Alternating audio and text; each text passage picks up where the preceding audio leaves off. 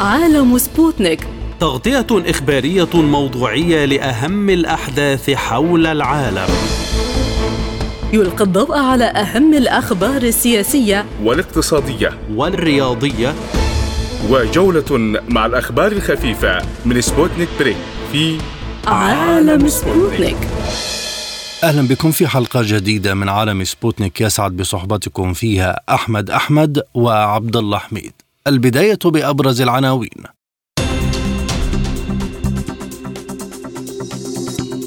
حماس تبدي مرونة في محادثات الأسرى ولا تستبعد انفراجه وواشنطن تعارض إعادة احتلال إسرائيل لغزة. وحدة أبحاث الكونغرس توصي ببقاء القوات الأمريكية في العراق. خطة تشيكية لتزويد أوكرانيا بذخائر من خارج الاتحاد الأوروبي جماعة أنصار الله تهدد بإغلاق مضيق باب المندب كليا. واقتصاديا تحذيرات من مخاطر كبيرة حال الاعتماد على قوة الاقتصاد والدولار الأمريكي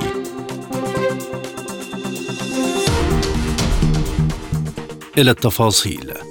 انطلقت في العاصمة الفرنسية محادثات بشأن التوصل إلى صفقة لتبادل الأسرى عبر الوسطاء بين الحكومة الإسرائيلية وحركات المقاومة الفلسطينية واعتبرت مصادر مطلعة في حركة حماس في تصريحات أن الحركة أبدت مرونة بشأن بعض الملفات محل التفاوض.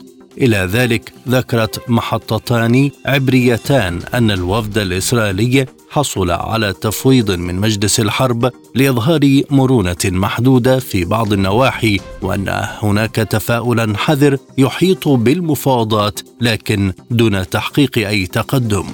في سياق منفصل صرح وزير الخارجية الأمريكي أنتوني بلينكن بأن واشنطن تسعى لإطلاق سراح الرهائن في غزة وإيصال المساعدات إلى المدنيين ومنع النزاع من التوسع.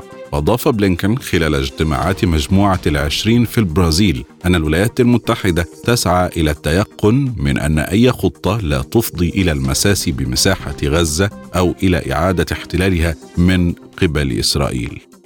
للمزيد حول هذا الموضوع ينضم إلينا من إسطنبول السيد إبراهيم المدهون الكاتب والمحلل السياسي. أهلا بك سيدي الكريم. ما الأسباب التي دفعت حركة حماس لتليين مواقفها خلال المحادثات الجارية في باريس؟ حتى اللحظة الشعب الفلسطيني مع حركة حماس يخوض عدوانا شاملا من قبل الاحتلال الإسرائيلي وحرب إبادة. وحماس معنية الآن إنقاذ الشعب الفلسطيني من هذه الإبادة في قطاع غزة. هناك عشرات آلاف القتلى والشهداء ومئات آلاف الجرحى ومئات آلاف العوائل من المشردين وهناك حالة جوع حقيقي في قطاع غزة وفي خصوصا في الشمال. وهذا آه، يؤدي إلى أنه لا آه، يكون هناك مسؤولية أمام جميع الأطراف في ظل تنكب وتجاهل من القوى الإقليمية والقوى الدولية. لهذه الإبادة التي يتعرض لها الشعب الفلسطيني. الآن حماس ما زالت قادرة على مواجهة الاحتلال الإسرائيلي رغم ما قام به من عدوان ولكن الشعب الفلسطيني بالفعل الآن يتعرض إلى حرب إبادة ويجب على الجميع أن يقف أمام مسؤولياته الآن حماس قدمت وردت على الأوراق التي يعني قدمت إليها من قبل القوى من قبل الوسطاء من القاهرة وقطر وأيضا الولايات المتحدة الأمريكية وأعتقد أنها تساعدهم الآن من أجل إيقاف حرب الإبادة ولكن يبدو أن الاحتلال الإسرائيلي ما زال متعنت. ما هي طبيعة الملفات التي أبدت حماس مرونة فيها؟ أعتقد أن حماس آه، حتى اللحظة هي تريد وقف كامل ودائم لإطلاق النار وممكن هنا يمكن الحديث في هذه الجزئية. وحماس ما زالت تصر على أنه ضرورة عودة النازحين من الجنوب إلى الشمال بالإضافة إلى الحديث عن ملف الأسرى. وأعتقد أن ملف الأسرى يمكن أن أيضا أن تقدم به بعض المرات. تحدثتم عن تعنت من جهة إسرائيل. ما طبيعة هذا الرفض؟ إسرائيل هي تريد أن تبقى أن تحتل قطاع غزة وتريد أن تبقى في محافظتي غزة والشمال من أجل سرقة غاز غزة.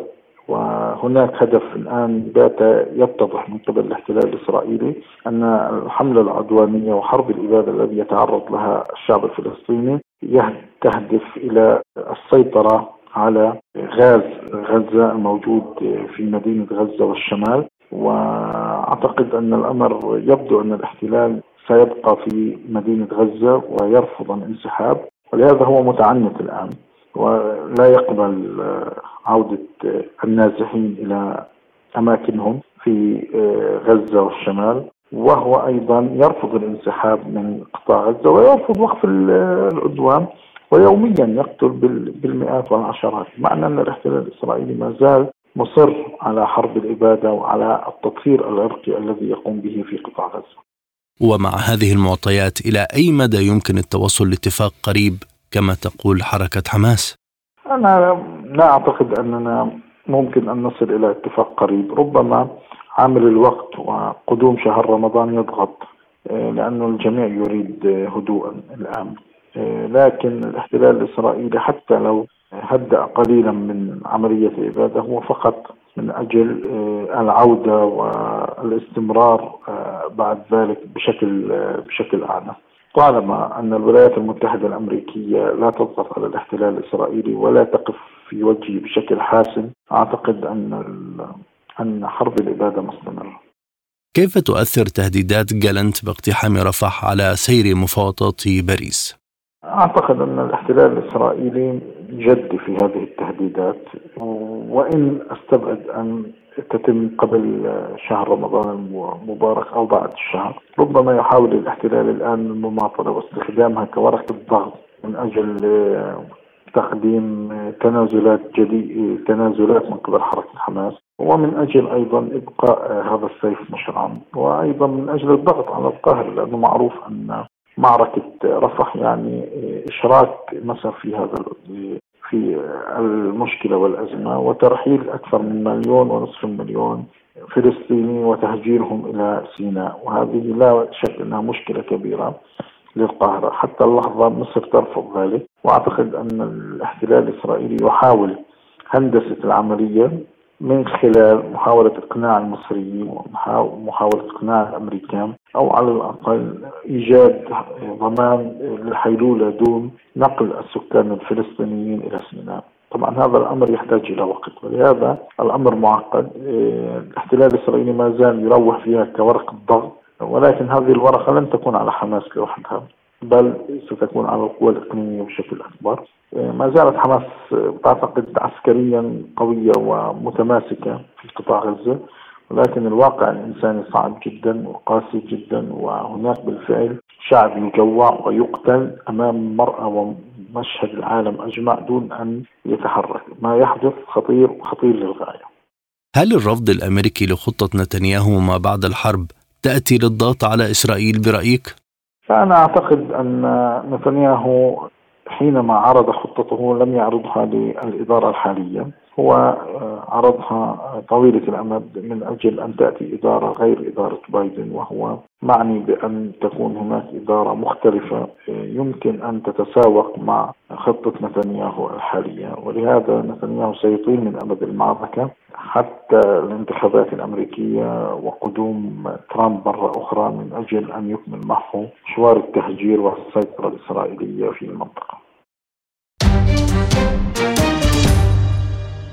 أوصى تقرير لوحدة أبحاث الكونغرس الأمريكي ببقاء القوات الأمريكية بالعراق وتساءلت وحدة الأبحاث التابعة للكونغرس الأمريكي في تقريرها عن مدى أهمية هذا الوجود ومدى تأثيره على جهود واشنطن للحد من النفوذ الإيراني.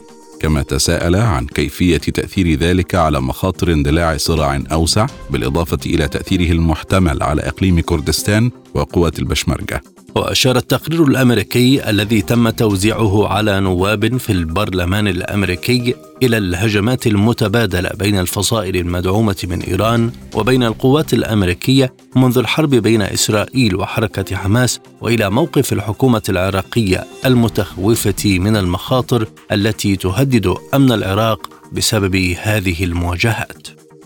للمزيد من المتابعة ينضم إلينا من بغداد السيد محمود الهاشمي الخبير الأمني والاستراتيجي. سيدي بعد التحية بداية هل يعني ذلك أن واشنطن تراجعت عن وعودها بالانسحاب من العراق؟ نحن نعتقد حتى هذه الجملة هي المناورة الإعلامية أكثر من أن تكون واقعية. السبب لأنه هي معركة غزة. إذا شعرت إسرائيل وشعر أصدقاء أمريكا وأصدقاء إسرائيل أن أمريكا تريد أن تنسحب من منطقة عسكرية قريبة أصلا من الحدود الإسرائيلية آه وتعتقد إسرائيل أنها في حالة من الضعف. وكذلك الدول الصديقة لهم من دول الخليج بأن الولايات المتحدة قد خرجت ليس عن رغبة وإنما خرجت نتيجة لضربات المقاومة في العراق. المقاومة في العراق الآن أجلت نوعا ما قصف هذه المواقع. السبب هو بدعوى أن أمريكا تريد أن تنسحب من العراق. ولكن عندما تشعر المقاومة أن أمريكا ما زالت باقية وأنها مصرة على البقاء فلذلك سوف تتخذ الإجراءات اللازمة لإخراجهم بالقوة وبذلك هم وضعوا هذه المعادلة ولم تخرج من مسؤول مباشر بأنهم يرغبون في البقاء وإنما هي بالونة من بعيد أطلقوها لغرض تهدئة إعلامية باعتقادنا أكثر من أن تكون حقيقة. كيف تتعاطى بغداد إذا على المستوى الرسمي والسياسي مع أي تراجع أمريكي عن خطة الانسحاب من العراق المجدولة أصلا؟ الحكومة العراقية ليس في منع عن الطبقة الحاكمة السياسية في العراق ومجلس النواب. فلذلك التشاور قائم سواء ومعظم فصائل المقاومة العراقية لديها من يمثلها في الحكومة ولديها من يمثلها في مجلس النواب العراقي. ولذلك أي مداولة هو بالدقيقة وبالساعة السيد رئيس الوزراء والقائد العام القوات المسلحة محمد شيع السوداني على اتصال مع طبقة السياسيين ومع من يمثل هؤلاء في الحكومة. ولذلك سرعان ما يتم التداول آه، في حال تأخرها سوف يكون هنالك إجراء وردة فعل وهم يخبرهم بالصغيرة وبالكبيرة فقطعا سيكون الرد وفقا لجواب الرسمي الأمريكي. يعني أستاذ محمود بقراءتكم للأوضاع برمتها كيف ترون الرد المتوقع وما الخطوات التي ربما تشرع فيها بغداد؟ أمريكا الآن لا تريد ان يعني القوات الموجودة في العراق تريد أن تنسحب ولكن تنسحب بالحسنى دون أن تخلق لنفسها جلبة. لا تؤثر على الدول الصديقة لها بحيث أنها انسحبت وفي مثل هذا الظرف الذي تمر به آه، آه، صديقتها إسرائيل وأصدقائها في المنطقة أيضا من دول الخليج ولا تريد أيضا أن تخلق مشكلة لها مع الحكومة العراقية التي باعتقادها أنها حكومة حكومة جيدة في الموازنة في العلاقة بين الولايات المتحدة وبين فصائل المقاومة ومع إيران أيضا في كلها هي تريد تخلق هذه المنطقة. وتراهن أمريكا الآن تراهن على انهاء حرب غزة يعني معركة طوفان الأقصى.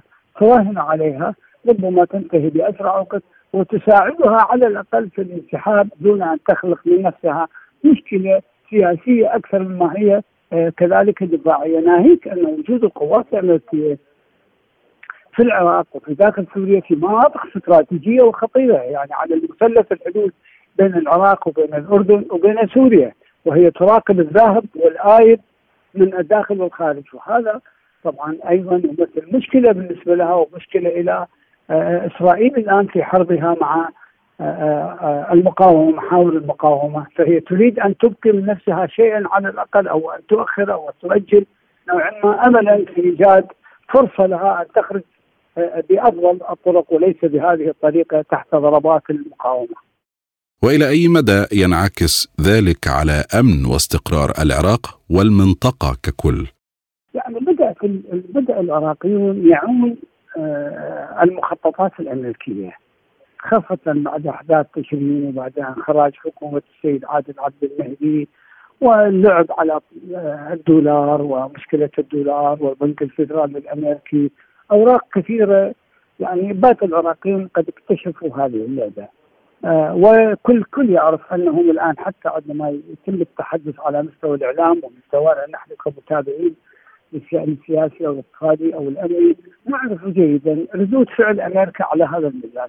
أمريكا في مثل هذا الظرف الصعب التي تمر به في المنطقة لا يمكن لها أن تخلق بنفسها مشكلة كبيرة على مستوى ردة الفعل اتجاه العراق. لدينا أوراق كثيرة آه، يعني آه، ممكن أن نواجه بها أي ردة فعل وأعتقد أنه ردة الفعل إذا كانت قاسية على العراقيين ستكون ردة الفعل آه، أيضا قاسية على الامريكان إذا ما أرادوا أن يلعبوا هذه اللعبة. فرصة خروج القوات الأمريكية واجده خلقت لنا مشاكل كبيرة على مستوى العراق أخرت اقتصادنا أخرت آه، آه، قضايا الكهرباء قضايا الاقتصاد العراقي بشكل عام. علاقات المجتمع خلقت لنا أزمة مع الأقليم، العراقيون يعرفون جيدا وجود أمريكا في العراق هو أزمة سواء كانت لهم قوة عسكرية أو خارج قوة عسكرية، لكن يعتقدون خروج القوات الأمريكية من العراق يمثل نوعا ما من الحفاظ على السيادة لأنه خلط الأوراق عليهم. طرحت تشيك مبادرة لشراء الذخيرة والقذائف المدفعية لدعم كييف من خارج الاتحاد الأوروبي للتعويض عن الطريق المسدود الذي وصل إليه الكونغرس الأمريكي بشأن المساعدات العسكرية إضافة للتأخير في الإنتاج الأوروبي. واتخذت تشيك زمام المبادرة في وقت تتسابق فيه العواصم الأوروبية لتوسيع الدعم العسكري الرئيسي لكييف. ويقول مسؤولون مطلعون إن البلاد بحاجة إلى شركائها الأوروبيين للمساعدة في توفير مليار ونصف مليار دولار لتمويل مشتريات الذخيرة التي تنظمها براغ منذ اندلاع حرب أوكرانيا في فبراير شباط 2022 وفشل سفراء الاتحاد الأوروبي في التوصل إلى اتفاق بشأن صندوق الإنقاذ الأوروبي خلال اجتماعهم في بروكسل مؤخرا وحددوا هدفا للاتفاق على قواعد ضخ رؤوس أموال جديدة قبل قمة زعماء التكتل المقررة في الحادي والعشرين من مارس آذار المقبل. للمزيد من المتابعة ينضم إلينا دكتور عمار قناة أستاذ العلاقات الدولية والعلوم السياسية. أهلا بك دكتور عمار. بداية ما أسباب هذه الخطوة من قبل التشيك وفي هذا التوقيت؟ فيما يتعلق يعني في عملية تسليح أوكرانيا من قبل المنظومة الغربية رأينا أن هناك الكثير يعني من الأخطاء والخلل في هذه العملية ضمن الإدارة يعني الأمريكية آه، المتعثرة. وهذا شاهدناه يعني مع بداية آه، الهجوم المضاد الذي تعثر وفشل يعني نهاية. آه، اليوم يعني هناك أزمة أمريكية في الداخل يعني المنظومة السياسية الأمريكية ورأينا يعني التباين ما بين البيت الأبيض والكونغرس فيما يتعلق في المساعدات.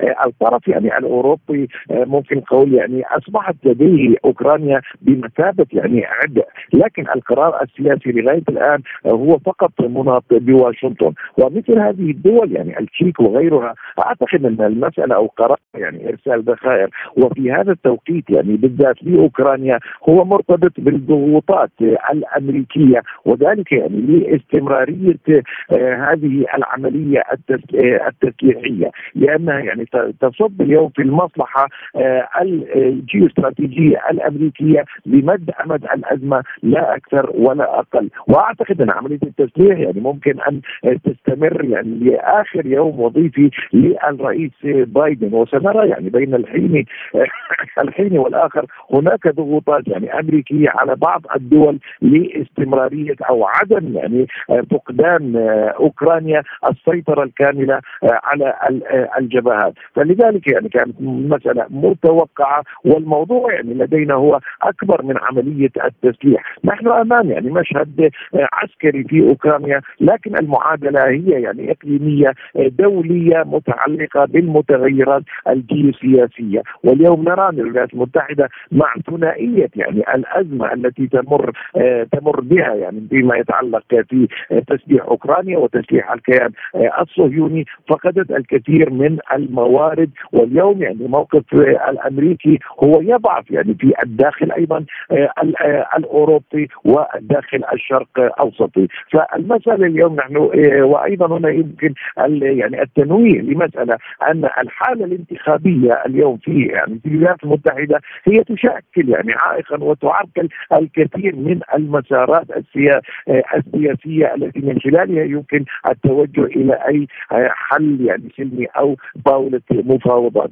فلذلك العملية آه، تسليح أوكرانيا هي ستستمر لكن لا يمكن أن يعني تفوق أو تصل لحد آه، الأسلحة التي قد أرسلت إلى أوكرانيا خلال العامين الماضيين. هل تنجح التشيك بالفعل فيما فشل فيه غيرها؟ وهل تنجح في هذه المساعي؟ في ظل حاجتها لدعم الحلفاء الأوروبيين الذين فشلوا بدورهم في الاتفاق على توفير دعم كاف لكييف سؤال مهم جدا سيدي الكريم. طبعا يعني لا يمكن للتشيك يعني أن توفر آه هذه يعني الاعباء العسكرية. آه المسألة هي يعني ممكن يعني نراها آه كمناورات يعني مناورات سياسية من قبل المنظومة الغربية ضمن اداتها يعني الحالية أوكرانيا ومن جهة أخرى أيضا آه، التشيك آه، رأينا يعني أن الزخم في التسليح يعني كان آه، قبل الهجوم واثناء الهجوم المضاد الأوكراني والذي قد قد فشل. لكن نحن امام يعني اليوم أعتاب مراحل جديدة في هذا الصراع الجيوسياسي ونراه يعني من تقدم يعني للجيش الروسي. في تقريبا يعني قبل ستة أشهر اتجهت يعني القوات الروسية إلى مفهوم الدفاع النشط على الجبهه الجبهات. لكن اليوم يعني نرى أن هناك تقدما وتوجه إلى الهجوم المتوسط. لكن يعني يجب علينا أن لا ننسى الارتباط يعني الوثيق ما بين المسار العسكري والمسار السياسي. فلذلك يعني عندما يطرح سؤال الحسم العسكري لا أرى روسيا اليوم هي مست يعني مستعجلة بهذه في عجلة من أمرها وذلك للارتباط الوثيق بهذه العمليات. فمرة أخرى يعني اقولها هي لا تعدو كونها عملية مناورة آه، سياسية فقط لإبتزاز ممكن نوعا ما أو الضغط على أوروبا الغربية للاستمرار في دعم أوكرانيا العسكري. هل نفهم إذا من خطوة تشيك هذه أن أوروبا باتت متجهة لتعزيز قدراتها الدفاعية لتقليل الاعتماد على واشنطن في ضوء المخاوف من صعود ترامب للبيت الأبيض؟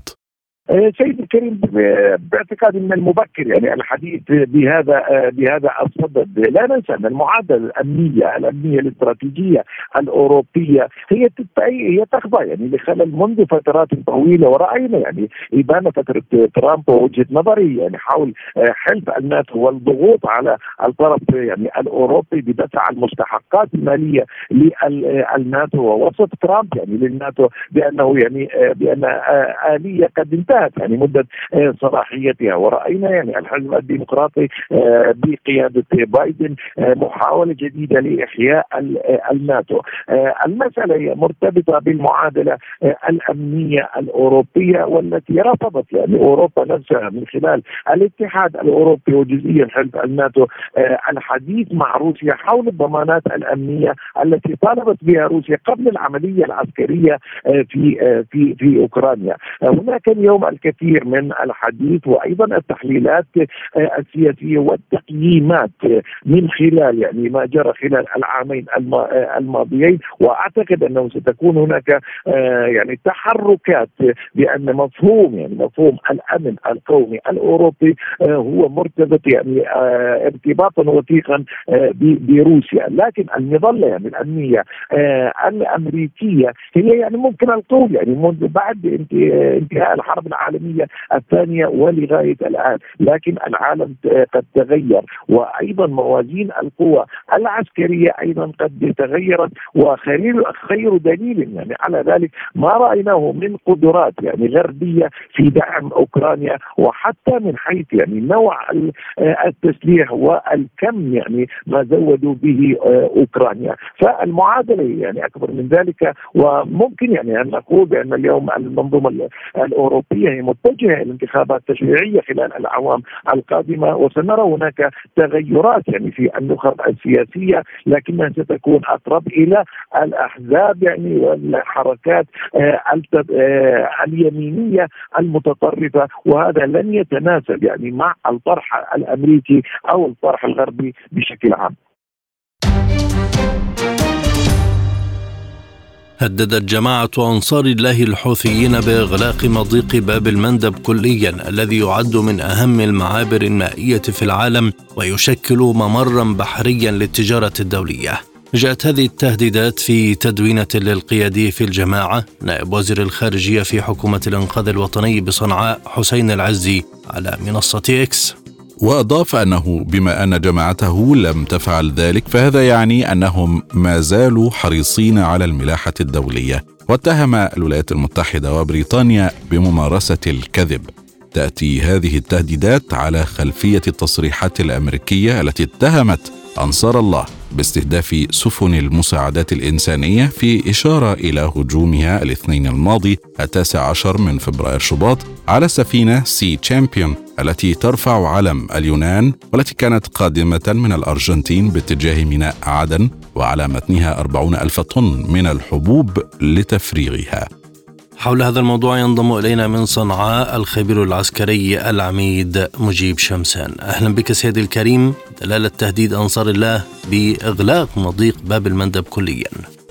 اولا الحديث عن إغلاق مضيق باب المندب فيما يتعلق بالسفن الأمريكية والبريطانية والسفن التابعة للكيان الصهيوني أو المتجهه إلى الموانئ المحتلة هو اليوم يأتي كخطوة في إطار التصعيد ضد الدور الذي يمارسه الأمريكي والبريطاني والكيان الصهيوني في حق أبناء غزة وهو الأمر الذي وصل إلى مستوى لم يكن مسبوقا من الإبادة والجرائم ضد الإنسانية. وبالتالي فصنعاء ستصعد كما قال اتجاه الأمريكي واتجاه البريطاني باعتبار أنهم هم اليوم من يقودون الحرب بشكل مباشر إلى جانب الكيان الصهيوني في قطاع غزة.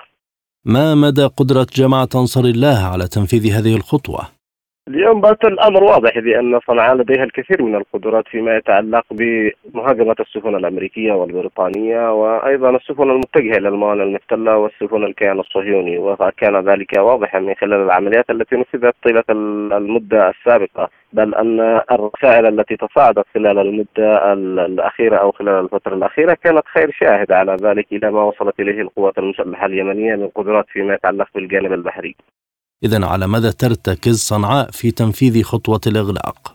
نحن لا نقول إغلاق المضيق بشكل عام وإنما نتحدث عن السفن الأمريكية والبريطانية ولا تزال الأمور في بدايتها باعتبار أن الأمريكي والبريطاني اليوم الذين يتخذون حق اللفظ الفيتو لوقف الأعمال القتالية في قطاع غزة هو أمر منافي لكل القيم والاعراف والمواثيق الدولية وبالتالي ما يمارسه الأمريكي والبريطاني من أعمال إبادة ضد إخوتنا في غزة لا يمكن أن يكون مقبولا وهنا تأتي خطوات تصعيدية من صنعاء على اعتبار أن ما تقوم به اليوم هو يرتكز بالدرجة الأولى على الموقف الأخلاقي والإنساني والقيمي والمبدئي وهنا يكون حجم المفارقة ما بين ما تقوم به صنعاء لوقف العدوان والحصار وما بين ما يقوم به الأمريكي لاستمرار جرائم الاباده ضد الانساني ضد إخوتنا في قطاع غزة والجرائم ضد الإنسانية في ذلك المكان المحاصر. هل نفهم من ذلك أن صنعاء سوف تشكل دوريات مثلا لفحص كل السفن المارة عبر المضيق أم أن هناك شكل معين للاستراتيجية المقبلة؟ هناك اجراءات تتخذها صنعاء فيما يتعلق بهذا الجانب وكانت الحركة خلال المدة السابقة منتظمة وما وتمشي على قدم وساق فيما يتعلق بكل السفن المتجهة إلى الوجهات الأخرى، أما فيما يتعلق بالسفن الأمريكية والبريطانية فصنعاء كان لديه القدرة والإمكانيات في الوصول إليها رغم ممارسة الأمريكي لأدوار التمويل والتخرب وإغلاق أجهزة التعارف وأيضا فيما يتعلق بإلغاء البيانات أو تغييرها وتزويرها، وبالتالي لم يتمكن لا الأمريكي ولا البريطاني من التهرب من تلك العمليات اليمنية وتم استهدافها وبشكل مباشر كما تم الإعلان عنها من خلال البيانات الصادرة من القوات المسلحة اليمنية. برأيك هل تضغط هذه التهديدات على أمريكا وبريطانيا لوقف هجماتهم ضد أنصار الله؟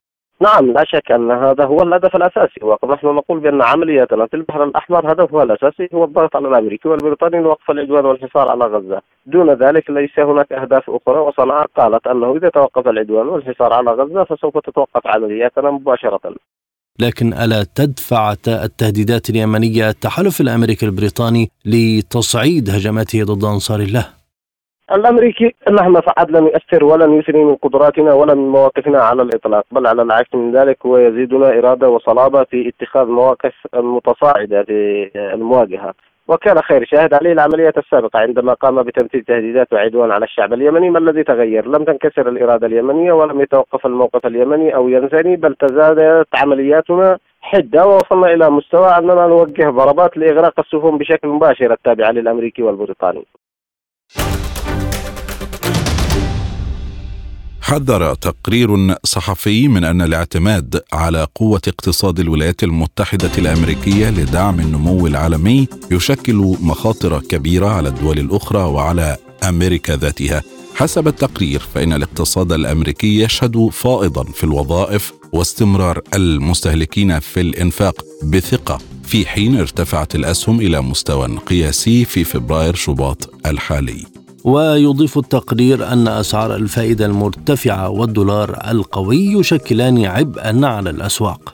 في حين لا تظهر الصين وأوروبا أي علامات لأخذ زمام المبادرة. للمزيد من المتابعة ينضم إلينا من لندن الخبير الاقتصادي دكتور مصطفى البزركان. سيدي بعد التحية لماذا يشكل الاعتماد على الدولار والاقتصاد الأمريكي مخاطر كبيرة؟ طبعا هناك عقبات أمام الاقتصاد الأمريكي وخاصة الآن مستويات التضخم عالية هذه نقطة النقطة الثانية هناك تخالف بالسياسات بين الرئيس بايدن و قد يكون هناك رئيس جديد وهو ترامب أو أي شخص من نفس الحزب، لماذا؟ لأن سياسات اقتصادية مختلفة تماما. ما يتعلق بالنفط والغاز أيضا مختلفة تماما. هذه النقطة الثانية، النقطة الثالثة وهي آه، بالنسبة إلى طروح آه، سندات الخزانة، نعلم أن هناك دول كبيرة أخرى اقتصادية كبرى تحتفظ بنسب كبيرة من سندات الخزانة وهذا يجعل أن هناك عامل مؤثر باتجاهين باتجاه الاقتصاد الأمريكي واتجاه الاقتصادات الأخرى، هذه من ناحية، من ناحية أخرى نشهد أنه تذبذبا في سعر الدولار، سعر الدولار لا ننسى أنه النفط مسعر بالدولار، هذه نقطة. آه النقطة الثانية والمهمة هذا التذبذب الاقتصادي في الاقتصاد الأمريكي وخاصة خلال السنتين الماضيتين اللي عانى من انكماش غير معلن آه بالتأكيد يؤثر على حتى عملات الدول الأخرى التي لها نصيب من اقتصادات الدول وهي من ضمن مجموعة العشرين. دكتور ما طبيعة هذه المخاوف والمخاطر على الدول الأخرى وبالطبع على أمريكا نفسها؟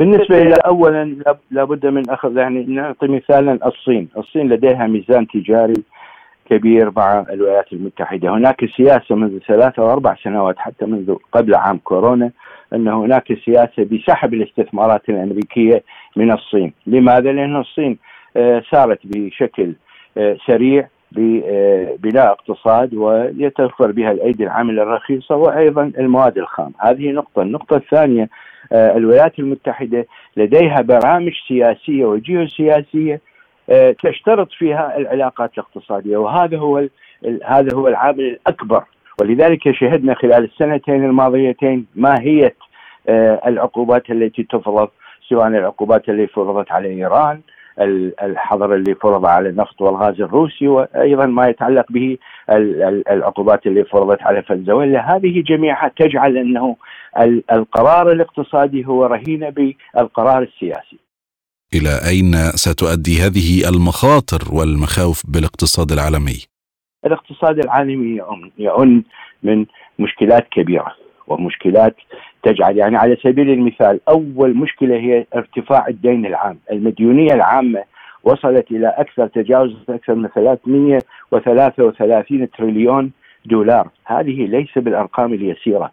من نقطة هناك نقطة ثانية هناك بعض الدول لديها المديونية العالمية العامة آه، أكثر من 140 بالمئة من الناتج المحلي الإجمالي.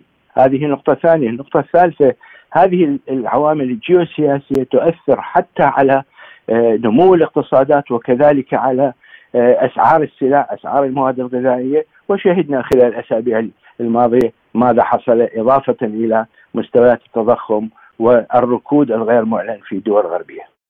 هل يفسر ذلك اتجاه الكثير من دول العالم لتقليل الاعتماد على الدولار الأمريكي؟ صحيح. هذه هذه طبعا هذه خطوة ليست جديدة.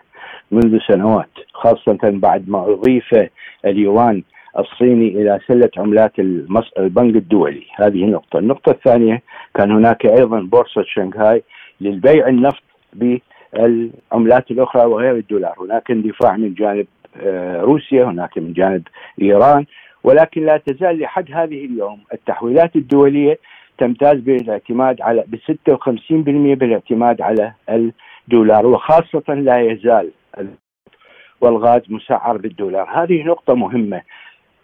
وهناك بعض المصارف المركزية حينما ترتفع يعني مستويات الفائدة الأمريكية أيضا ترتفع أو تنخفض وتنخفض. بمعنى هناك علاقة طردية عميقة بين اقتصادات الدول ولكن هل سيأتي اليوم الذي ستكون هناك عملات أخرى تنافس الدولار بالتأكيد سيأتي هذا اليوم خاصة حينما نعلم أنه آه، يعني الاقتصاد الصيني قد يكون آه، ثاني اقتصاد في العالم ولكن قد يحتل المرتبة الأولى وهكذا هناك اقتصادات أخرى على سبيل المثال ألمانيا واليابان. وفي ظل كل هذه المخاطر دكتور مصطفى ما تأثير المجموعات الاقتصادية الناشئة وما فرصها في لعب دور بعيدا عن الاعتماد على الدولار والاقتصاد الأمريكي؟ في مقدمة ما تفضلت به الاقتصادات الناشئة هي مجموعة بريكس. ولا ننسى في العام الماضي كان هناك إضافة نوعية إلى دول بريكس الخمسة وهي المملكة العربية السعودية الإمارات آه، إيران ونيجيريا. هذا يجعل أنه قد يكون هناك خطوة. بمعنى العالم سيبتعد عن المحور الواحد أو القطب الواحد سيكون هناك اقطاب متعددة. هذه هذه هذا الوضع السياسي والاقتصادي يفرض تغييرات كثيرة. يفرض تغييرات بمعنى هناك عملات ستدخل إلى الأسواق وتلعب دورا هناك. ولا ننسى هناك حتى دول خليجية بدأت هناك علاقات اقتصادية ثنائية التبادل يكون بالعملة المحلية. سواء مع الهند مع الصين هذه هذه جميعها تجعل أن هناك احتمال كبير مع تعدد الأقطاب سيكون هناك آه، آه، تركيبة اقتصادية دولية جديدة. ختاما كيف تنعكس هذه التركيبة الجديدة على اقتصاد العالم وقضايا النمو والعدالة والمساواة؟ هذه قضايا مهمة، أنا أعتقد أنه هذه الآن العالم يمر بمرحلة انتقالية. يعني مرحلة تمتاز بالضبابية. لا نزال لا نعلم ماذا سيحصل خلال السنتين القادمتين جيوسياسيا واقتصاديا وحتى علاقات الدول. ونشهد أن هناك تطورات بعلاقات الدول وهناك تراجع في بعض العلاقات في بعض الدول. هذا هذا يفرض آه، يعني التأني. وبالتأكيد سيكون هناك آه، تشكيلة جديدة تشكيلة دولية جديدة آه، تلعب دورا في رسم الخارطة الاقتصادية والجيوسياسية العالمية القادمة.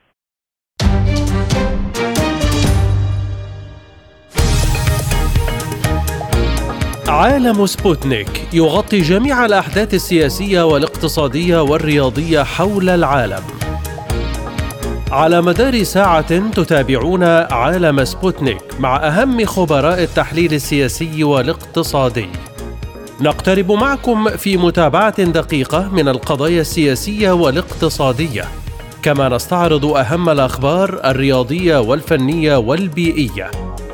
انتظروا عالم سبوتنيك أيام الجمعة والسبت والأحد من كل أسبوع. ملفات ساخنة. برنامج يسلط الضوء على أهم القضايا الحرجة في العالم. في ملفات ساخنة نستعرض القضايا مع جميع الأطراف ومن كل الزوايا لاستجلاء الحقيقة. ملفات ساخنة يستضيف أهم الخبراء وأجرأ الضيوف.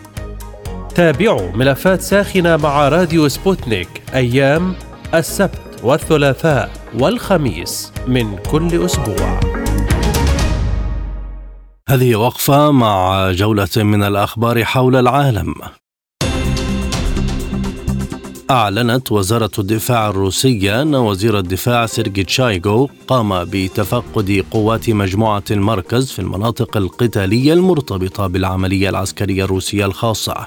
وأشارت وزارة الدفاع الروسية في بيانها إلى أن الوزير شايغو تفقد القوات المسلحة واستمع إلى تقرير من قائد قوات مجموعة المركز وضباط المقر حول الوضع الراهن والمستجدات والمهمات القتالية التي تقوم بها قواته وأداء وتصرفات العدو. ونقلت الدفاع الروسية تصريحات الوزير شايغو الذي أعلن أنه من المقرر تزويد القوات المسلحة الروسية بطائرات مسيرة يتم التحكم فيها باستخدام تقنيات الذكاء الاصطناعي. أعلن نائب وزير الخارجية الروسي سيرجي ريابكوف أن الولايات المتحدة لم تقدم أي دليل بشأن مزاعم تخطيط موسكو لنشر أسلحة نووية في الفضاء. وقال ريابكوف خلال تصريحات خاصة للصحفيين ردا على سؤال بشأن اتهامات واشنطن لموسكو بالتخطيط لنشر أسلحة نووية في الفضاء. إن الأمريكيين يستغلون القضية لأغراض دعائية ويوجهون اتهامات لا أساس لها من الصحة ولا تدعمها أي أدلة وهذا هو أسلوبهم المعتاد. وأشار ريابكوف إلى أن الاتصالات بين روسيا والولايات المتحدة في هذا الصدد كانت غير مثمرة. قائلا إنه لا يمكن أن يكون هناك أي تقدم في هذا الموضوع والسبب واضح وهو سخافة الاتهامات الأمريكية لروسيا. نفت إيران مجددا ادعاءات بعض وسائل الإعلام الغربية بشأن بيع إيران صواريخ باليستية إلى روسيا. وقالت ممثلية إيران في الأمم المتحدة إنه على الرغم من عدم وجود قيود قانونية على بيع الصواريخ الباليستية فإن إيران ملتزمة أخلاقيا بالامتناع عن صفقات الأسلحة خلال الأزمة الروسية الأوكرانية لتجنب تأجيج الحرب وذلك انطلاقا من التزام إيران بالقوانين الدولية وميثاق الأمم المتحدة. وفي وقت سابق ادعت وسائل إعلام غربية في تقرير لها أن إيران زودت روسيا بعدد كبير من صواريخ أرض أرض البالستيه في خطوة تعزز التعاون العسكري بين البلدين. صرحت السياسية الألمانية سارة فاغنكنشت بأن توريد صواريخ طوروس إلى أوكرانيا سيؤدي إلى مزيد من تصعيد الصراع مع روسيا وقالت في مقابلة مع صحفي بول روزنايمر نشرت على منصة أكس في النهاية هذا لن يساعد أوكرانيا مشيرة إلى أن إطالة أمد الصراع باستمرار لا يمكن اعتباره مساعدة أو حماية. رجحت صحيفة واشنطن بوست الأمريكية في تقرير لها بأن حزمة العقوبات الغربية الجديدة التي فرضت على روسيا لن يكون لها تأثير سلبي على اقتصاد البلاد. وذكرت أنه بعد عامين من تصريح الرئيس الأمريكي جو بايدن بأن الاقتصاد الروسي سيعاني من ضربة ساحقة فإنه من المتوقع هذا العام أن ينمو الاقتصاد الروسي بواترة أسرع من الولايات المتحدة وألمانيا وفرنسا والمملكة المتحدة واستبعدت الصحيفة أن يكون للعقوبات الأمريكية الجديدة على روسيا التي أعلن عنها يوم الجمعة تأثير نظرا لمرونة روسيا مع تصاعد الصراع في العالم الذي أثر بدوره على الوضع التجاري والمالي العالميين. أفادت وكالة رويترز أن رئيسة وزراء إيطاليا جورجيا ميلوني ورئيس وزراء كندا جاستن ترودو ورئيس وزراء بلجيكا ألكسندر ديكوو ورئيسة المفوضية الأوروبية أرسولا فوندر لاين وصلوا إلى كييف وأضافت أن الزيارة تهدف للتعبير عن تضامن هذه الدول مع أوكرانيا. إلى ذلك ذكرت صحيفة كورييري ديلا سيرا الإيطالية أن ميلوني ستعقد بصفتها رئيسة مجموعة السبع في كييف أول اجتماع لهذا العام مع قادة المجموعة والذي سيشارك فيه فلاديمير زيلانسكي بالإضافة إلى فوندر لاين وترودو. أكد الرئيس العراقي عبد اللطيف رشيد أنه لا استقرار في هذه المنطقة من دون الانتهاء تماما من محنة الشعب الفلسطيني واستعادة حقه المشروع في دولته وعلى ترابطه الوطني. وقال رشيد خلال كلمته في مؤتمر حوار بغداد السادس التواصل الإقليمي محورية العراق إن بلاده تعمل على ألا يكون منطلقا للاعتداء على أي طرف إقليمي معتبرا ذلك عاملا اقليميا فاعلا من أجل التعاون البناء ودعم إرادة الحوار وقيم التفاهم ما بين البلدان المختلفة. استبعد محمد العروسي عضو البرلمان الإثيوبي ومستشار وزير المياه والطاقة توجيه اتفاقية التعاون الدفاعي والاقتصادي الموقعة بين الصومال وتركيا ضد بلاده. ونقلت وكالة أنباء العالم العربي عن العمروسي قوله إن علاقات تركيا وبلاده وطيدة ويجري العمل على تعزيزها وأكد أن إثيوبيا نفسها هي من ضمن الذين ضحوا بالغالي والنفيس لأجل استقرار الصومال وأسهمت في سبيل ازدهاره وحفظ السلام والاستقرار في داخل الصومال والمواقف التاريخية تشهد على ذلك. قال عضو مجلس الحرب الإسرائيلي وزير الدفاع بني جانس إن القتال ضد حزب الله في لبنان لن يتوقف حتى يتمكن سكان شمال إسرائيل من العودة إلى منازلهم. وأوضح جانتس في تصريحات له أن إسرائيل تتحرك سياسيا وعسكريا على صعيد جبهة لبنان مضيفا أنه تم بالفعل إبعاد حزب الله عن الخط الحدودي. وأكد أن بلاده تستعد أيضا ليوم صدور الأمر الذي سيتعين عليها توسيع العمليات ضد الحزب في لبنان. قال المتحدث باسم حركة فتح الفلسطينية عبد الفتاح دولة إنه لا يمكن أن يتم تشكيل أي حكومة بعيدا عن مظلة منظمة التحرير لكونها المرجعية الشرعية للفلسطينيين. وأضاف المتحدث باسم فتح في تصريحات لقناة العربية إن هناك مساعي من قبل الحركة لتشكيل حكومة تكنوقراط لإغاثة الفلسطينيين وإعادة إعمار غزة. وأوضح أن الأولوية الآن لإعادة الاعتبار للمسار السياسي وإعمار غزة. وكان أسامة حمدان القيادي بحماس قد أعلن أن الحركة توصلت إلى توافق مع الفصائل الفلسطينية على تشكيل حكومة مهمتها إغاثة الشعب الفلسطيني وإطلاق عملية إعمار غزة والإعداد لانتخابات فلسطينية. قضت محكمة تونسية غيابيا بالسجن على الرئيس الأسبق منصف المرزوقي ثمان سنوات بتهمة الاعتداء على أمن الدولة وتحريض التونسيين ضد بعضهم بعضا وقضت المحكمة الابتدائية في تونس بسجن المرزوقي مع النفاذ العاجل. وقال محمد زيتون الناطق باسم المحكمة إنه على إثر تصريحات أدلى بها المتهم على مواقع التواصل الاجتماعي أذنت النيابة العمومية بالمحكمة الابتدائية بتونس بفتح تحقيق ضده.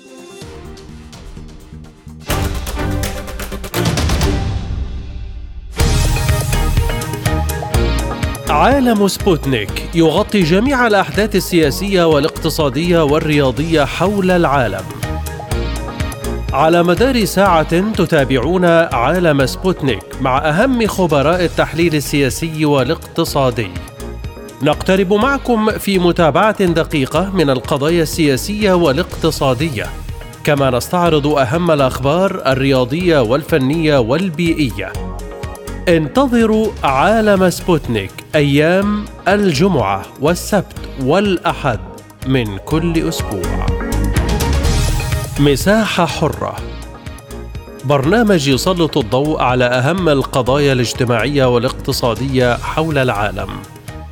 في مساحة حرة تنوع في الآراء وثراء في النقاش.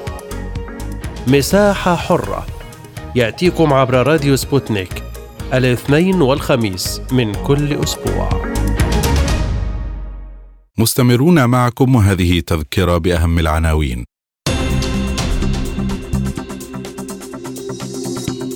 حماس تبدي مرونة في محادثات الأسرى ولا تستبعد انفراجا وواشنطن تعارض إعادة احتلال إسرائيل لغزة. وحدة أبحاث الكونغرس توصي ببقاء القوات الأمريكية في العراق. خطة تشيكية لتزويد أوكرانيا بذخائر من خارج الاتحاد الأوروبي. جماعة أنصار الله تهدد بإغلاق مضيق باب المندب كليا. اقتصاديا تحذيرات من مخاطر كبيرة حال الاعتماد على قوة الاقتصاد والدولار الأمريكي.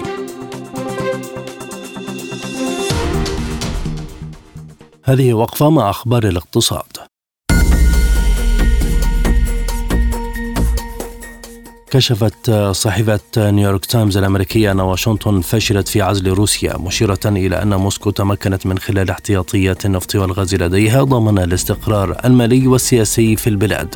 وذكرت الصحيفة أنه منذ بدء العملية العسكرية الخاصة في أوكرانيا شنت إدارة الرئيس الأمريكي جو بايدن هجوما دبلوماسيا على روسيا وكذلك من خلال فرض العقوبات الاقتصادية والدعوة الجماعية إلى الدفاع عن النظام الدولي. وأشارت الصحيفة إلى أن واشنطن سعت إلى معاقبة روسيا بالألم الاقتصادي والعزل السياسي.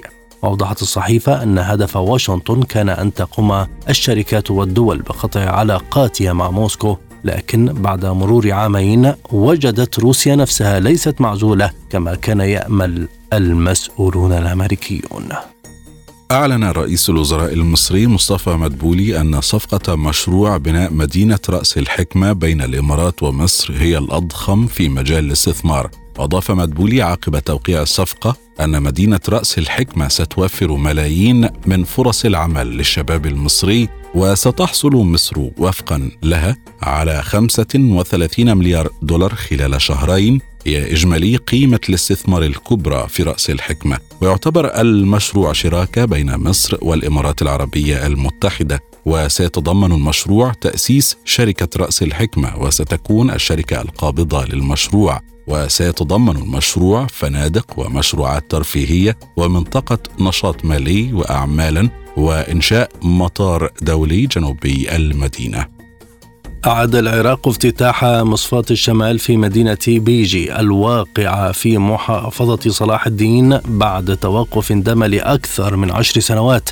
وبحسب المكتب الإعلامي لرئيس الوزراء العراقي جاء ذلك بحضور رئيس الحكومة محمد شيع السوداني.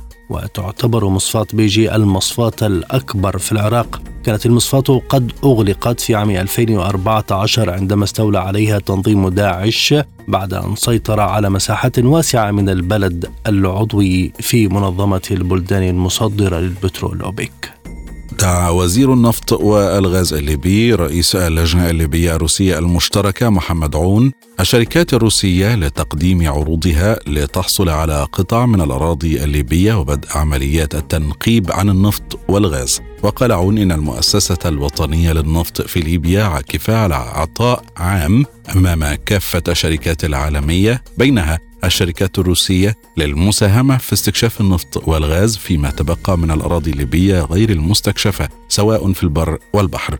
ودعا الوزير الليبي الشركات الروسية لتقديم عروضها لتحصل على قطعة من الأراضي الليبية وبدء عمليات التنقيب عن النفط والغاز وأعرب عن أمله أن تتحصل روسيا على اكتشافات نفطية وغازية في ليبيا وتعود للعمل من جديد في الأراضي الليبية.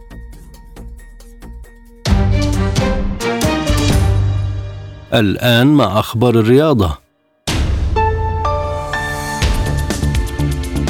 أعلن الاتحاد القطري لكرة القدم تمديد عقد الإسباني ماركز لوبيز على رأس الإدارة الفنية للمنتخب القطري حتى عام 2026 وأضاف الاتحاد القطري في بيان أن المدرب الإسباني سيواصل مهامه مع العنابي في الاستحقاقات المقبلة. أهمها التصفيات المشتركة المؤهلة إلى نهائيات كأس العالم 2026 وكأس آسيا 2027 اقترب الأهلي المصري من التأهل لربع نهائي دوري أبطال أفريقيا لكرة القدم بعد فوزه على مدياما الغني بهدف دون رد في إطار مباريات الجولة الخامسة من دوري المجموعات. سجل هدف المباراة الوحيد اللاعب حسين الشحات في الدقيقة 48 من عمر اللقاء وبذلك رفع الأهلي رصيده لتسع نقاط بفارق أربع نقاط على شباب الوزداد ويانج أفريكانز قبل لقائهما. فيما يتذيل ميدياما الغاني الترتيب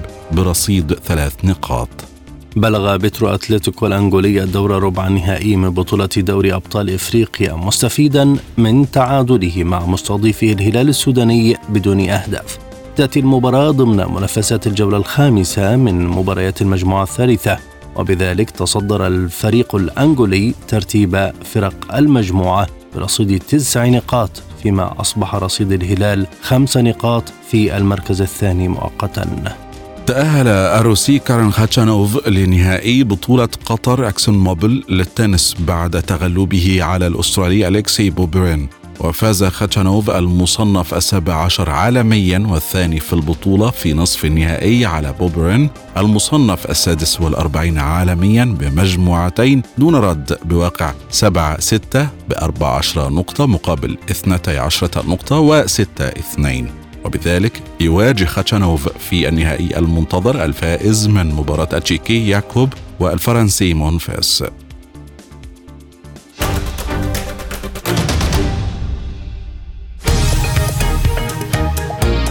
عالم سبوتنيك يغطي جميع الأحداث السياسية والاقتصادية والرياضية حول العالم على مدار ساعة تتابعون عالم سبوتنيك مع أهم خبراء التحليل السياسي والاقتصادي. نقترب معكم في متابعة دقيقة من القضايا السياسية والاقتصادية، كما نستعرض أهم الأخبار الرياضية والفنية والبيئية. عالم سبوتنيك أيام الجمعة والسبت والأحد من كل أسبوع. مساحة حرة. برنامج يسلط الضوء على أهم القضايا الاجتماعية والاقتصادية حول العالم. في مساحة حرة تنوع في الآراء وثراء في النقاش. يأتيكم عبر راديو سبوتنيك الاثنين والخميس من كل أسبوع. سبوتنيك بريك والأخبار الخفيفة.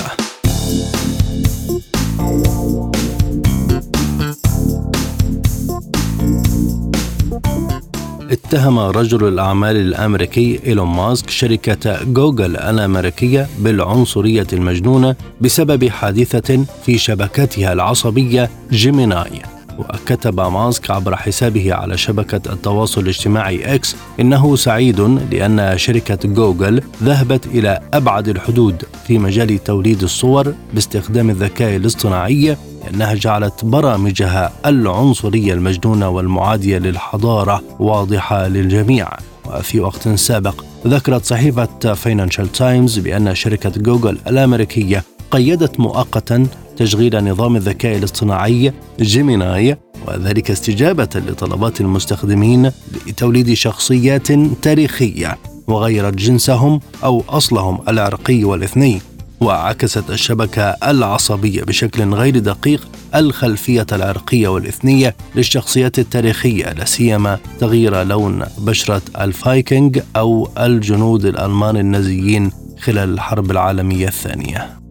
هبطت مركبة الفضاء أوديسيوس التي صنعتها شركة انتويتيف ماشينز بالقرب من القطب الجنوبي للقمر بنجاح في مهمة لاستكشاف الفضاء. وتعد هذه هي المرة الأولى التي تهبط فيها مركبة فضائية تابعة لشركة خاصة على سطح القمر وهي أول مركبة أمريكية الصنع تصل إلى القمر منذ أكثر من خمسين عاما. وقال مدير شركة تيم كرين أثناء البث إنه يمكنه أن يؤكد أن جهازهم موجود على القمر وأنهم يتلقون إشارة معتبرا أن أوديسيوس قد وجدت منزلا جديدا. قالت منظمة الأمم المتحدة للطفولة يونيسف إن الأطفال هم أكثر المتضررين من الفيضانات الناجمة عن العاصفة دانيال التي اجتاحت مدينة درنا ومناطق الجبل الأخضر شرق ليبيا في سبتمبر أيلول 2023 وأضافت يونيسف في بيان أن ما يقدر بنحو 67% من الأطفال لديهم تغيرات سلوكية سلبية منذ الكارثة وأن 48% من الأطفال في حاجة ماسة إلى الدعم العقلي والنفسي والاجتماعي المستمر. وأوضحت المنظمة أنها أطلقت بالشراكة وبتمويل من اليابان والمملكة المتحدة وسويسرا مبادرة شاملة للدعم النفسي والاجتماعي والعقلي تهدف إلى مساعدة الأطفال.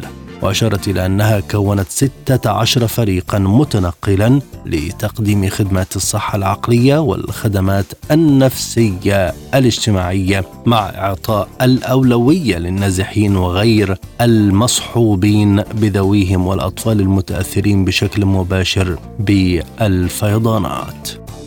أدارت لاعبات منتخب أيرلندا لكرة القدم للسيدات تحت 17 عاما ظهورهن للملعب أثناء عزف النشيد الوطني الإسرائيلي خلال المباراة التي جمعت بينهما أمس الجمعة ووصفت هيئة البث الإسرائيلية هذا العمل الذي يأتي رفضا للحرب الإسرائيلية الدائرة على قطاع غزة بالاستفزاز موضحة أن المباراة تأتي ضمن التصفيات المؤهلة لبطولة أمم أوروبا تحت 17 عاما.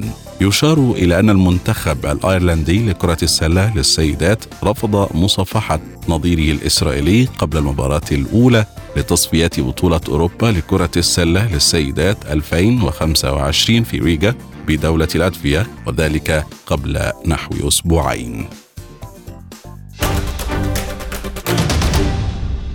لا يبقى في هذه الحلقة سوى التذكير بأهم ملفات عالم سبوتنيك.